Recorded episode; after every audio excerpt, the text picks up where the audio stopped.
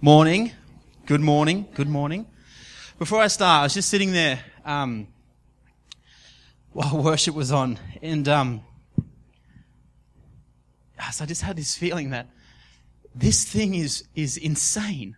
This thing is ludicrous. It's wild, and it makes absolutely no sense.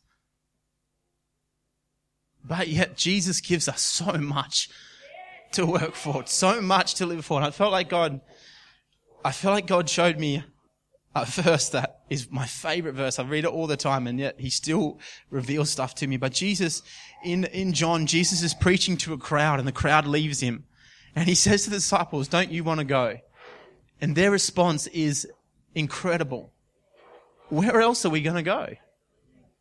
What else can I, what else are you going to give for me? What else can we find in this world? The disciples realized something that we are all trying to understand now that Jesus is the only one with the words of life. To a non-Christian, that makes no sense, but that's what we're on this journey to find out. What does that mean? What does it mean for Christ to have the words of life? I just really felt like it's got nothing to do with, or it has everything to do with what we what my message is, but I just really felt like God is saying to us, we need to understand what that means. What does it mean for Christ to be the words of life? That's a nice statement, but what does it mean?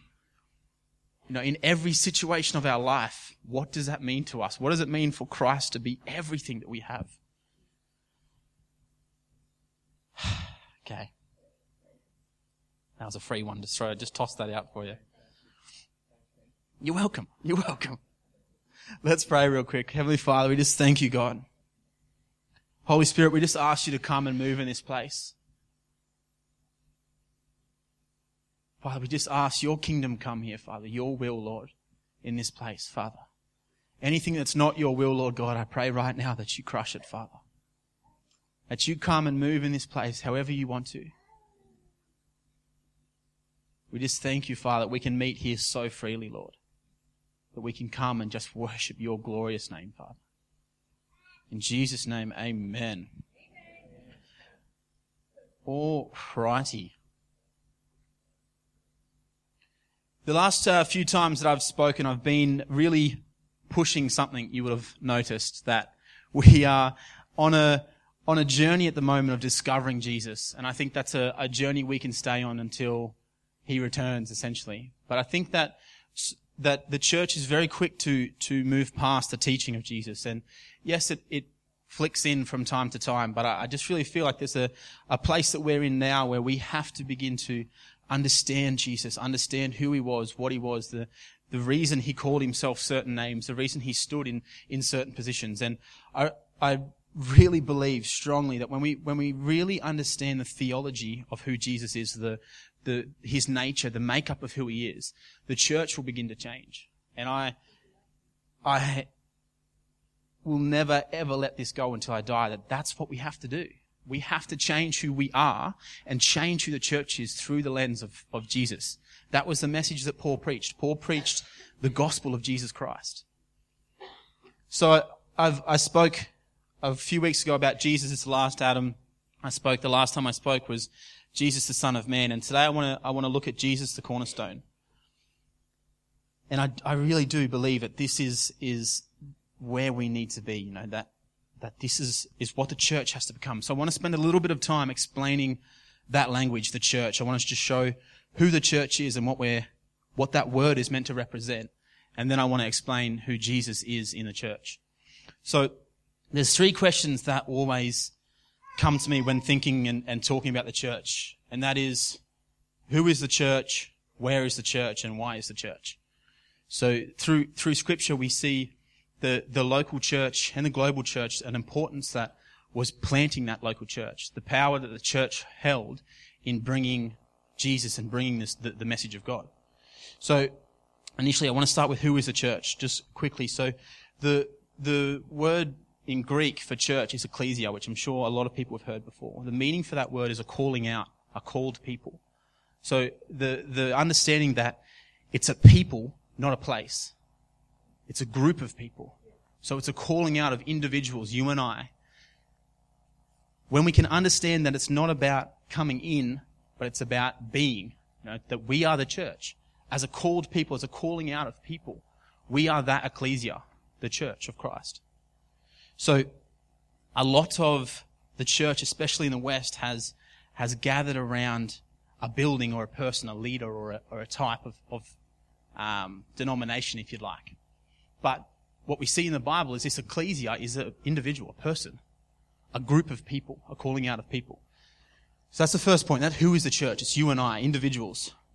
The second thing I want that is there is where is the church? In the Bible we see, I think, four elements of the church. A gathered church, which is what we have here. A scattered church, which is where we're in our, our lives, in our jobs, our workplaces. We see a local church and we see a global church. So we see all facets of, of the church in each of its operation. So we come together on a Sunday morning and gather together in um, I'm not going to go there because I'm just trying to lay something down. Hebrews 10:25 it talks about the fact that we must not neglect to meet together. That this gathering, the the praising together, that that corporate sense and that sharpening, that iron sharpening iron, is important and necessary. That as we come together, like we are, this is the gathered power of the church, sharpening one another, strengthening one another, doing life, communion together. We also see um, in 1 Corinthians 11.1, 1, Paul asks us to follow him as he follows Christ, to build our lives around the way that he builds his life towards Christ. Essentially what Paul is saying there is that that's your scattered church. That it's not just here on a, on a Sunday morning we come together and put our church hats on. That it's actually a scattered, it's a life, it's a day to day church going. That that ecclesia is in every aspect of our life. So that's the church out there, your workplaces, your sporting teams, your every aspect of your life is the scattered church. we also see the, the, the, local church, the churches that, that Paul planted um, in Corinthians, in, in the places that we see in the Bible. Church, Ch- planting churches, local houses. Houses just like this, like the church down the road, the church down the road, the church down the road are the, the local embodiment of the church. So we all join a part of a house. But we also see a global aspect of that. The global church. It talks in the Bible about the body of Christ. You know, one body. One aspect of church. So we see a, a very small, the local house, but we also see a very big church model. Is this making sense? Yep. Right. I know it seems simple, but that's the idea. Simple church. Simple, simple, simple. So, local church, global church, gathered church, scattered church. All church. But you and I are church. What's the purpose of the church? To display the Holy Spirit, exercise the authority of Jesus, and reveal the heart of the Father to continue to build his body. So we come together for a purpose and a reason, not just some sort of club. There's a job we have to do. So we come together to accomplish something in the world so we come together in a, in a, in an, with a mission to do. But also we come together in those aspects that there's a mission for our, our global aspect, our local aspect, our scattered aspect, and our gathered aspect. There's a mission that we want to achieve on a Sunday morning. But there's also a mission that I want to achieve when I go home. I want my friends and my family to see Christ in my eyes, as we heard Mike speak about on Sunday. That's a, that's a, a, a scattered mission for me. So all of us carry our own missions as the church that we build when we're scattered, but we also have a mission that we're building when we're gathered. There's something to do in every aspect of this, of this church model. So, the way that we need to understand the church is exactly that. It's not, we don't come to church on Sunday morning. I know that we use that terminology a lot. I strongly dislike it. And I, I won't use it because I don't, I, I don't like the idea of it. We come together to celebrate who Christ is. The church comes on Sunday morning. So we gather, the church gathers, where they don't, we don't come to church because we are the church. Right? So we can't come to something that we already are. The scattered come in and they gather for a purpose. One of my favorite um, theologian writers, A.W. Tozer, I think he's fascinating, but he wrote this and I thought it was awesome. He says, the church will produce a spiritual culture all its own, wholly unlike anything created by the mind of man, and superior to any culture known on earth, ancient or modern. God is getting his people ready for another world, and he uses the local church as a workshop in which to carry on his blessed work. That this here is a, a workshop to sharpen us. The reason that we come together and we worship together, the reason that guys spend time in putting sermons together and preparing what they feel God's saying is because we're preparing the church to go back into the world and affect the culture in which the world has put on people. Right? So we have to, we have to look different. We, um, we play basketball on a Monday night and I tell you what, it's hard to get into that place there. Because you're there to play basketball. You're there to win. But constantly I'm challenged to, okay, what's my mission here? What, what am I looking like here? What is, if I'm a scattered church and I'm in this place, what am I doing? Am I different? You know, does my culture look different? Does the way I speak look different? I was, I was challenged greatly. I've heard that story of Mike before where the guy said to him, I can see Jesus in your eyes. What an incredible, incredible testament to your life. You know, that someone could say, oh, this, I don't know what it was with this guy, but I just saw love when I saw him. That's what we're trying to do here, you know? So, now that we understand that, the church, I'm not speaking about our community. I'm not speaking about just us here, but the global church, the people, the individuals, Christians, are the church of Christ. Um, I will go there quickly. 1 Corinthians 12, 12, 27. So 1 Corinthians 12, 27. Let me just get there quickly.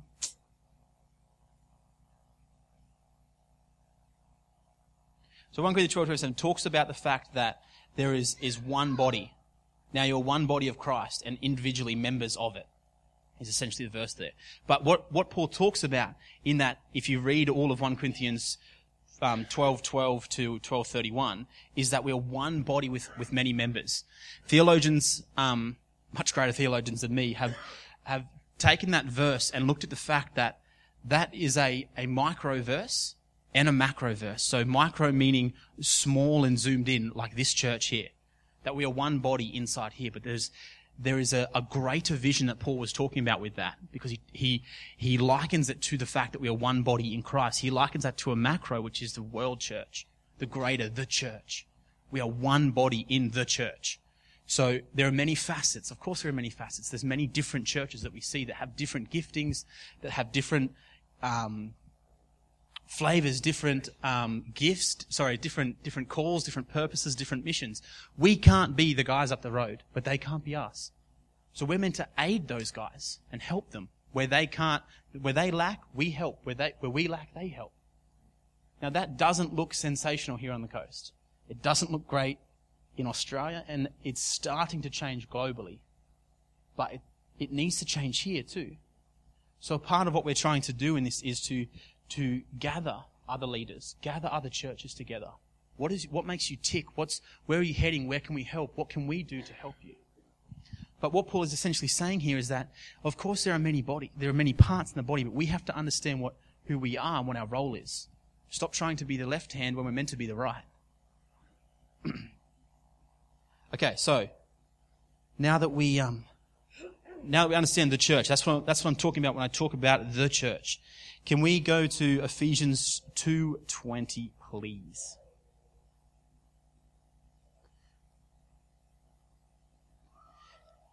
Something that I, I, was I was thinking about while Mike was here was that, and I, I did I did say it quite a bit, but I wanted to to just take a little bit of time to break it down. Is that we we talked about the fact that Mike isn't a um, guest speaker, but he is a an apostle to this house, and I realized that that language without breaking that down doesn't mean anything. That saying someone is an apostle but not actually expressing what that looks like in the house doesn't actually mean anything. So I want to spend a little bit of time explaining that and then I want, and then I'm going to get into the cornerstone. I know that there's a lot of pretense, but I'm trying, I'm going to draw a bigger picture. So Ephesians 2.20, I'm going to read the whole verse, but I just want to focus on this part for the, for the moment. 2.20 says, build on the foundation of the apostle and prophets, Christ Jesus himself being the cornerstone. Now, to me, uh, initially that made no sense why we would build something and then put Christ on top of it.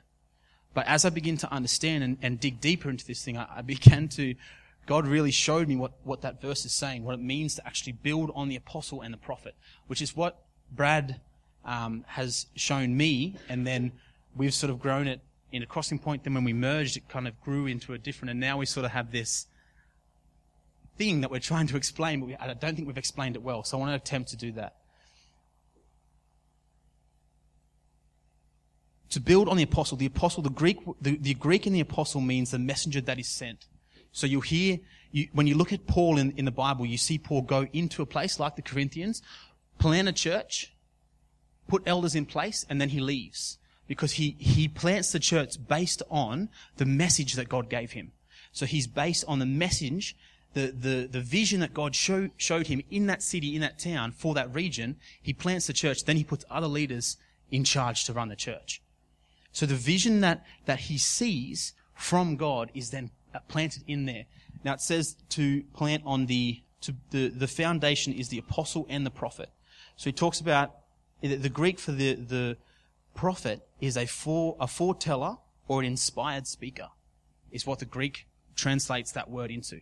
So if you look at a, an apostle, the gift of an apostle is a messenger that is sent, and the gift of a, a prophet is an inspired speaker.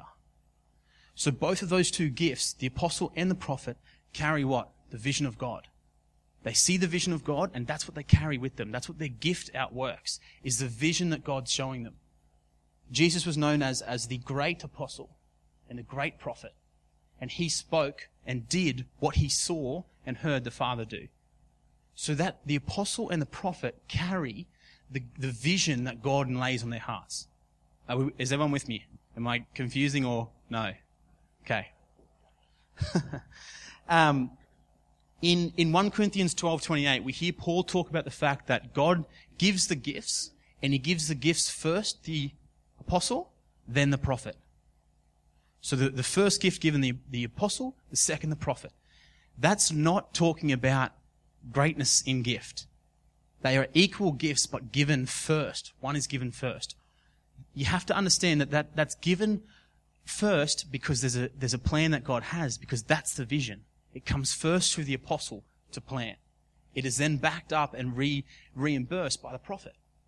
So we have a lot of, one of my biggest struggles with the prophetic gift is a lot of guys won't, a lot of prophets or people who, who operate in the prophetic gifting won't settle themselves in one house because they want to spend time on their own to hear from God and then they'll bring what they get from God there. But that's not the way God designed it because the, the, the prophet was meant to back the apostle. So when the apostle cast the original vision, the prophet would then continue to cast that vision through the, the, the stories that God was showing him or her. So we see Paul talking about first the apostle, then the prophet, because there's a need that God is giving them the vision, so they come first, then teaching, and then I think it says gifts of healing, ministry, so on and so forth. The reason that it's done is because without the vision, the people will perish. Without understanding what God is doing, what God is placing in that place, there is no purpose for that church. So, if we plant a church without a, an apostolic and a prophetic voice, there's no vision from God because there's no connection in that place being planted. I'm not going to get into churches that do that, but what I am going to say is that in this house, we are positioning ourselves to put in apostolic voices that we trust and can hear from. So what Mike brought last week was a, an apostolic voice and a hearing from God to position our church. Now he doesn't just come and speak. We are speaking with him regularly to hear his voice and to hear what God is showing him. We trust that he is an apostle in this house and he hears from God. Now, I know that sounds odd that we put it all in that man, but I'm going to get to, I'm going to get more as we go along. So he isn't the only voice that we have in, but what we see in scripture is that God is saying the foundations of your church are based on the vision from God. Go with me to Matthew 16 verse 18.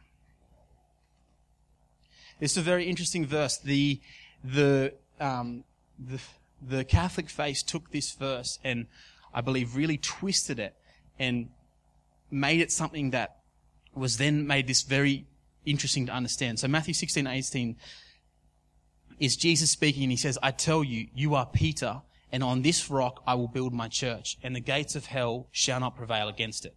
So what the Catholic faith did was take Peter and make Peter their first saint. And I think he was the first pope as well. Yes. Okay. So twisted that thing. That's not what Jesus was saying. He wasn't saying that Peter was the foundation of the church. What gift did Peter carry?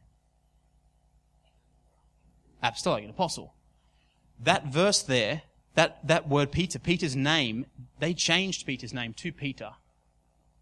And that word Petros means rock. He was the foundation, the rock, because of the gift that he carried, that apostolic gift. Jesus is saying, Peter, on your gift, that apostolic gift, I'm going to build my church.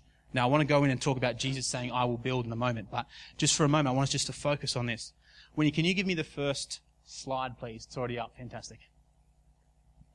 So essentially what we have here is the first, is the foundation for the church.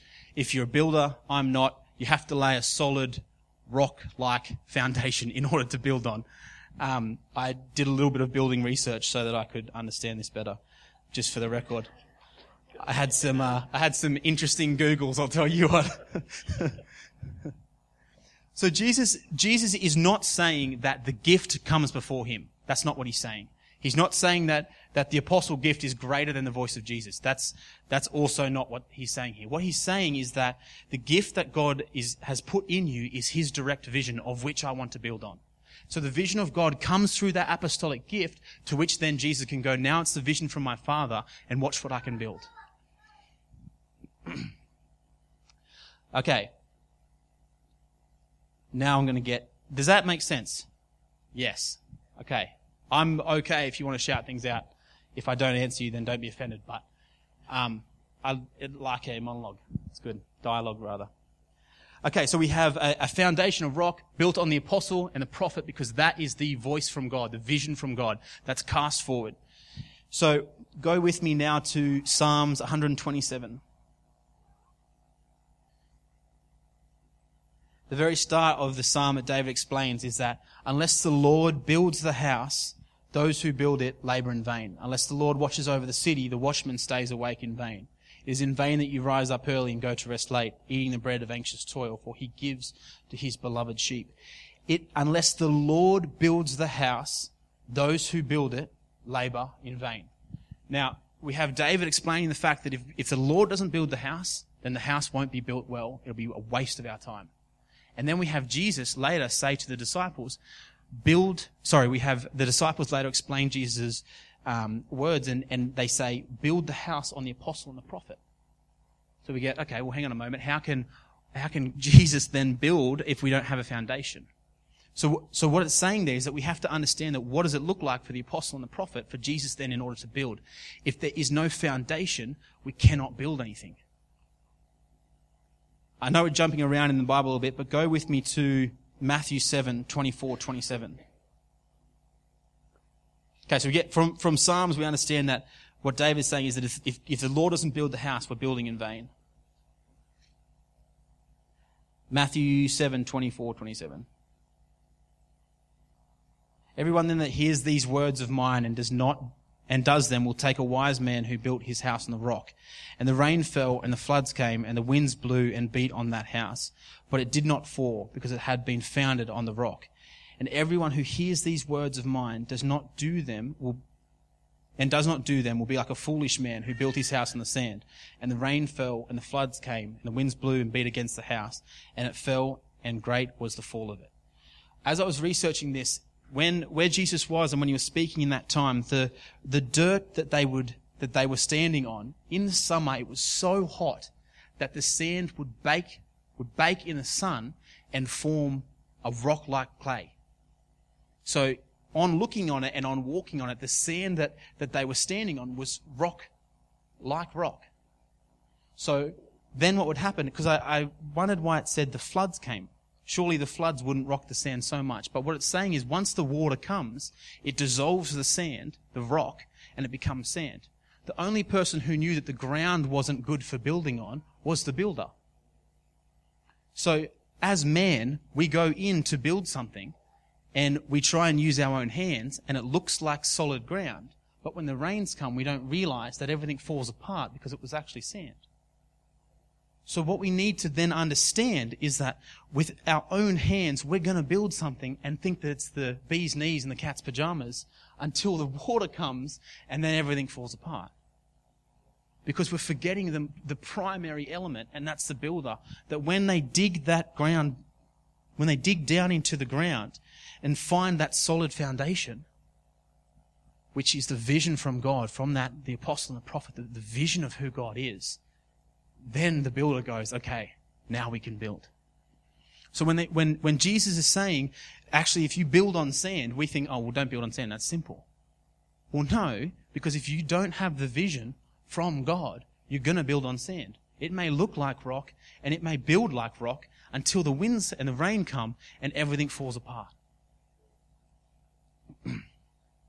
I also want you to remember that, that, that the, the global and the local aspect and the scattered and the gathered aspect of the church. Just keep that in mind as we keep moving forward.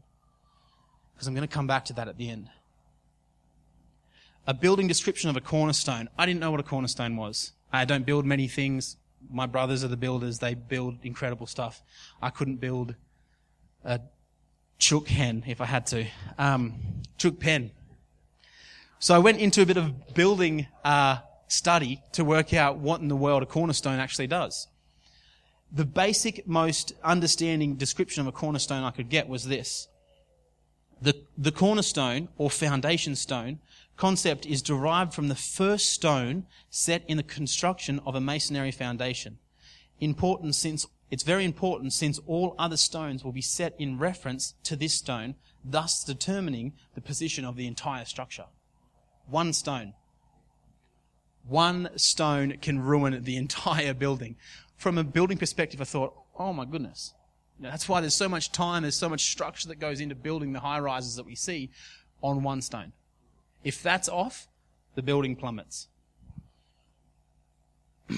Go back with me to Ephesians 2:19. Build on the foundation of the apostles and the prophet, Christ Jesus himself being the cornerstone, in whom the whole structure, being joined together, grows into a holy temple in the Lord. In him you also are being built together into a dwelling place for God the Spirit, in whom the whole structure, being joined together, grows in the holy temple of the Lord. You see, we, we see this picture being drawn as Christ being that, that tiny stone that if that's not there, everything is missing. At the start of this, I was talking about the fact of what does it actually mean? So many, I mean, any, any believer, any Christian from any denomination will say, yes, Christ is the cornerstone. That's, that's, you, you're going to hear that everywhere you go. But what we have to begin to understand for ourselves is what does that actually mean? What does that mean in my life scattered when I'm at work, when I'm building my family, when I'm building a marriage? What does that mean when we're gathered, when we're here on a Sunday morning, when we're out to dinner on a Thursday night? What does that mean locally in this city? What does that mean for this nation and what does that mean for the nations? You see, we've got to, we've got to take this concept of Jesus Christ being the cornerstone into every aspect of the church. Scattered, gathered, local, and global. Can you pop the next slide, please? So essentially we have this. I didn't do this, by the way. Jess made this look fantastic. Mine was much, much, much simpler and boring looking. Jess has made this look fun. Um, so essentially this is what we have. Simple, basic church. The vision of God is the foundation. The cornerstone, Jesus Christ, the primary stone of which we'll continue to build the entire structure. Jesus in, in the Bible, and I've, I didn't put it down, I found it and then didn't write it down with a goose, but Jesus in the Bible, and I'll get it for you, is, is, I think it's Colossians 1.18 is, is called the head of the church. He's the head of the body. So what I want, I want to just do quickly is a, a simple understanding of, of what the head does in the natural body and what the head does in the spiritual body, being the church. So the importance of, of Christ. So in the natural, on our human fleshly bodies, the head of the natural body is the seat of the mind, deciding control and direction, wisdom, knowledge, and understanding. Everything that we do is done through a, a process that our mind takes place. Lift something up, walk, talk, everything is done through our head. So then in the spiritual body, in the church, Christ is the head of the spiritual body. Therefore, Christ is the brains, the mind of God, the director, and brings control, wisdom, and knowledge. Everything that we do as the church, again, in all four aspects, is done through the brain of the church, the head of the church, Christ. In the natural, the head makes decisions for the body. By thought of the head, every member, arms, legs, eyes, obeys and submits to the direction of the head. In the spiritual, every member of the body must be submitted to the head, which is Jesus, and obey his will and thought. In the natural, the head, the body, sorry, the head and the body takes care of feeding and watering the body, the nourishment that keeps us alive. The church, the spiritual, the nourishment of this church comes from Christ.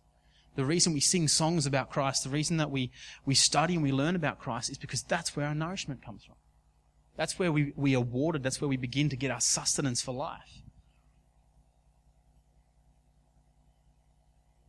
In the natural, the, the head of the, of the body holds the center of the nervous system, which connects the whole body to its sensitiveness. When you kick your toe, the pain runs all the way up your body and, and to your head. Without your head, there's no pain. Without your head, there's no messages being passed through. So in the spiritual, Christ is a connection between the whole church through the Holy Spirit. His body needs to be, to be sensitive to his spirit because the spirit is a connection between the head and the body. So the reason that we are so um, excited and, and keen to hear from the Spirit is because that's how Jesus is connecting us to Himself. That through His Spirit, we are able to hear what He's saying, to see what He's doing, to walk with Him, and to hear the, the very thing He wants us to do. So when you go into a church and they're crying out for the, the Spirit of God, sometimes we think, oh, they're just, they're looking for something. No, they're looking for the connection with Christ. Because that connection from the Holy Spirit is the, the very um, pain receptors or the, the exciting receptors that run from our body to our head. That's the Holy Spirit. In the natural, the body needs the head to operate. Without the head, the body cannot and will not survive. In the spiritual, the body is incomplete without Christ, and we build on sand, causing um, definite destruction. Without Christ as the head of this church, we are wasting our time. But the next step, the next challenge I want to give us is what does it mean for Christ to be the head of the church? Winnie, can I see the next slide, please? Just like that. Simple. The cornerstone is placed, the very stone that makes the building rise or fall. The next stone that gets placed is mimicked off the stone before. The next stone mimicked off that stone, which was mimicked off the stone before. So every time a stone is placed in the building of this church, every time there's, there's something else that's placed, we have to look back and go, is that, yes, okay, fantastic.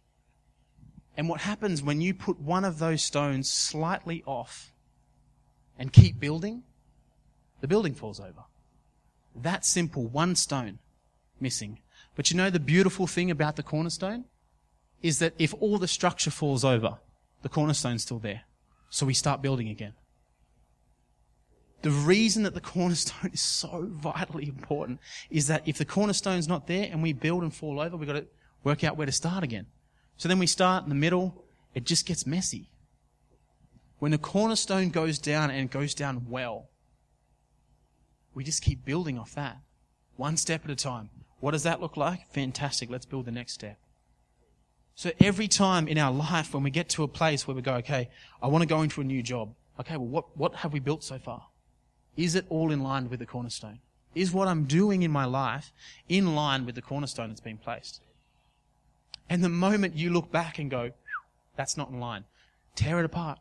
Start again. Go back to the cornerstone.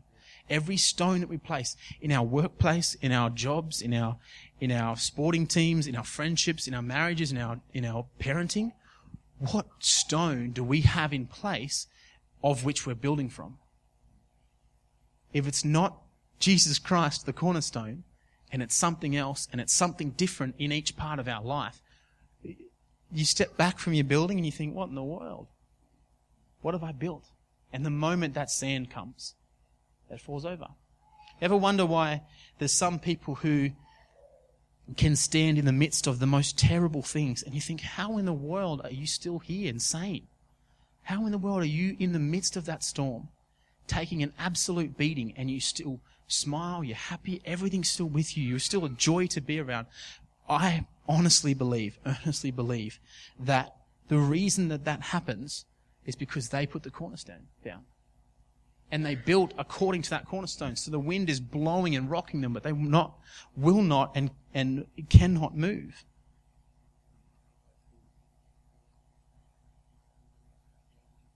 Everything we do in this church, locally, globally, gathered and scattered, we have to be building from a place that the cornerstone is, is, is the foundation of our life. Sorry, let me take that back. That the cornerstone is how we build from that. The foundation is the vision of God. That once that, once that vision goes down, okay, boom, this is where I feel God telling me to go. I feel God telling me to, to, to move into this workplace. Then I put the cornerstone down in that workplace.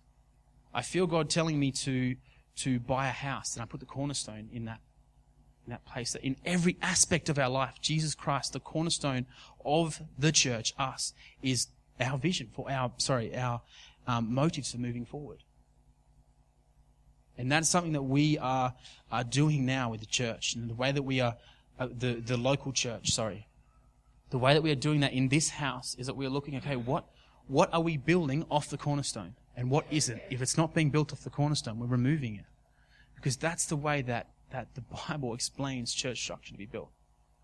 That everything we do is built on the vision of God and the cornerstone of Jesus Christ. Fantastic. Do you guys just want to come back up for a moment? I don't want to, I, I don't want to get, I don't want to get odd. I just want to do, I just want the guys to just come back up for a moment and, and we're just going to worship um, for a little moment and sing this, this song that we sang in worship. I hope this makes sense. I hope that that, that makes sense in, in what we're doing in, in our lives and in this church, locally, in the church, globally, gathered and scattered. I hope that this can begin to make sense for us. That the foundation that we lay down is, is carried from the apostle and prophet, is the vision that God has for us that Jesus Christ is our cornerstone and we continue to build off that cornerstone. So what I want us to do is I want us to go back into to worship for a moment. And sing about Jesus Christ. The importance of that. But I'm going to ask a couple of the guys to come forward and just be, be ready for, for people to pray because I, I, I really feel like when I was in worship that there are people here that have been building off course and there's people here who have no idea who the cornerstone is and it hasn't been laid. So I want to ask for, for you guys to be bold enough to come forward and to, to, not because we're special or not because that we have some sort of prayer gift, but because it's a, that walk that you, that short walk that you make is a, is a testament to say, God, I want something to change. I don't know who you are, Jesus. I don't know who the cornerstone is. Or I've been building so far off course. I know who you are, Christ, but I haven't been building according to you. So I'm going to ask guys to come forward and, and, and to receive prayer in that. And I want to challenge us in a way that this isn't just something that you've come for on Sunday to tick off your box. Allow this thing to grip you, challenge you. Go home and look into it. Go home and read into what I'm saying and say, is this is this guy crazy or is he actually onto something here? Because I could be either or. But allow the Holy Spirit to reveal Christ the cornerstone to you so that we can begin to build this local house and build this global church based on the structure that Christ gave us. So why don't you stand? I'm just going to pray and then we're just going to go into some worship.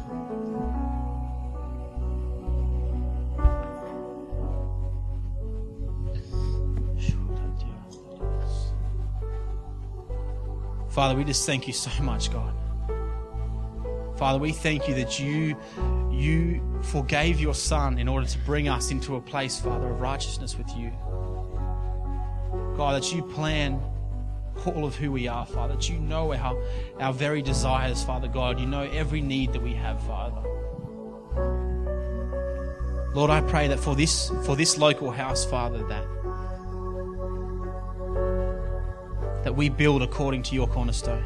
That Jesus, we build according to you, whatever that looks like.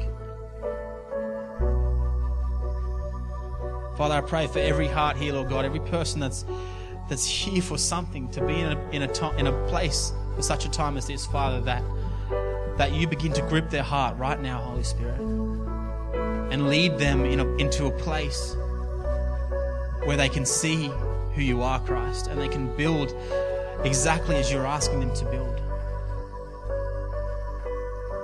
I just thank you, Father. I just thank you so much, God.